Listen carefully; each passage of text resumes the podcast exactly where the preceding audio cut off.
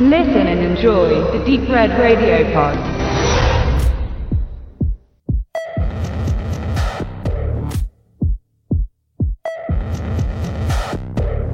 Criminal Activities ist der neue Film und der erste Film von Jackie Earl Haley. Der Herr ist den meisten von euch sicher besser bekannt als Darsteller, wo er unter anderem schon so illustre Rollen wie die des Rorschachs in Watchmen innehatte oder vielleicht noch viel mehr umstritten oder überhaupt umstritten im Gegensatz zur gerade genannten, die des Freddy Krüger in der Neuverfilmung, ob die jetzt nun sein musste oder nicht, ist eine andere Geschichte.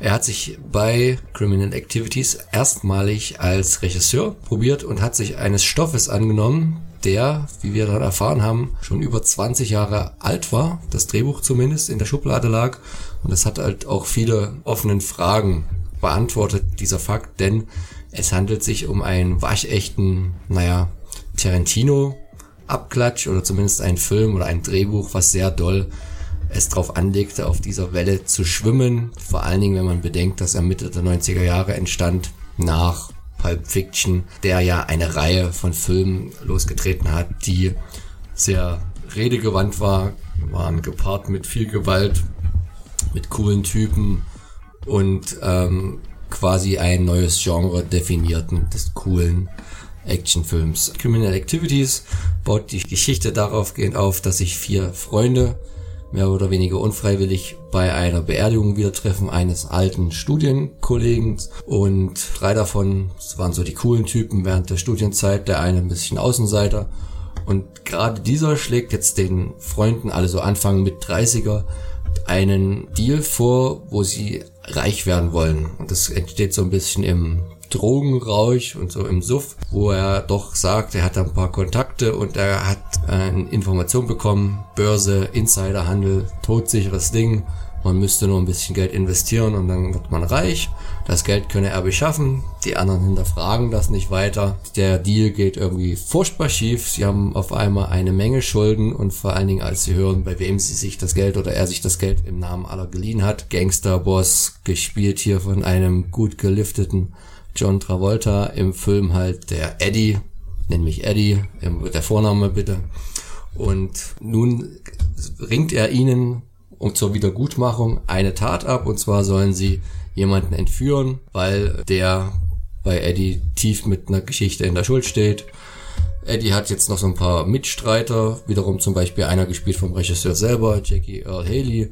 Sind halt alles so ganz klassische, harte Gangster, aber irgendwo auch gute Gangster. Und der Film unterscheidet jetzt sehr deutlich, wer ist jetzt ein wirklich böser und wer ist ein richtig böser Böser. Und spinnt dann halt eine ganz verworrene Geschichte mit einigen Plotpoints und einem ganz super überraschenden Ende. Das hat man jetzt nicht unbedingt kommen sehen, weil es ist doch sehr durchdekliniert. Und der Tenor hinten raus war aber halt von vielen, die den Film mit uns geschaut haben, er kommt halt wirklich eine ganze Weile zu spät. Die Einschätzung über ihn wäre vielleicht ganz anders ausgefallen, wenn man ihn jetzt wirklich, was weiß ich, 1997, 98 gesehen hätte. Auf der Hochzeit dieses Films mit nicht noch anderen 30, die nach ähnlichem Strickmuster verlaufen. Warum er vielleicht trotzdem auch im Jahre 2016 so seine Reize hat, das verrät euch jetzt Benedikt oder auch nicht.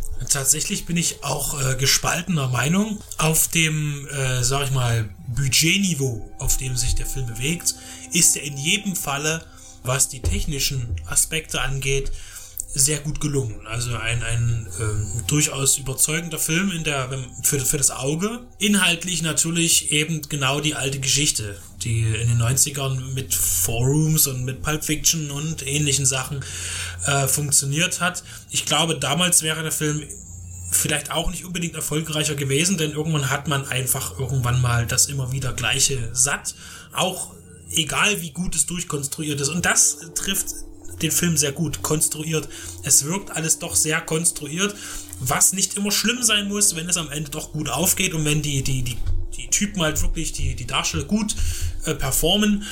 Das ist auch in dem Film äh, im größten Teil richtig. Auch John Travolta, ja, er, er nervt nicht so sehr, wie man es sich jetzt vorstellt. Er ist halt ein, ein geläuterter Star mittlerweile, aber er taucht halt mal wieder auf und macht was Kleineres. Eigentlich ist das Hauptaugenmerk auf den vier jungen Darstellern quasi. Ähm, die sich ganz gut wacker schlagen. Aber was eben dann doch sehr bemüht wieder wirkt, sind die kleinen Geschichten in einer Szene, die, wo sich einfach zwei Menschen treffen, um irgendwas zu klären, wird eben eine Geschichte erzählt, ein, eine Leidensgeschichte, die dann fünf Minuten dauert. Eine Geschichte, die der Geschichte nicht förderlich ist, der Story, aber einfach nur als Prunk da ist, als, als, als Ohrschmaus quasi. Äh, und das verweist eben wieder auf Tarantino. Und der Film ist primär nicht schlecht, aber er hebt sich nicht genug ab von den sichtbaren Vorbildern. Im Allgemeinen also ein durchaus guter Film, der sich aber zu sehr an anderen Stellen bedient kann man so sagen. Nicht langweilig, gut gemacht, an manchen Stellen etwas nervig, was dann allerdings auch an den speziellen Schauspielern liegt. Auf jeden Fall für einen Debütanten, der bis jetzt eher als Schauspieler hinter der Maske versteckt war, doch eine, eine gute Leistung, eine durchaus zu beklatschende Leistung, wenn auch eben das Thema doch sehr alt und etwas müde wirkt.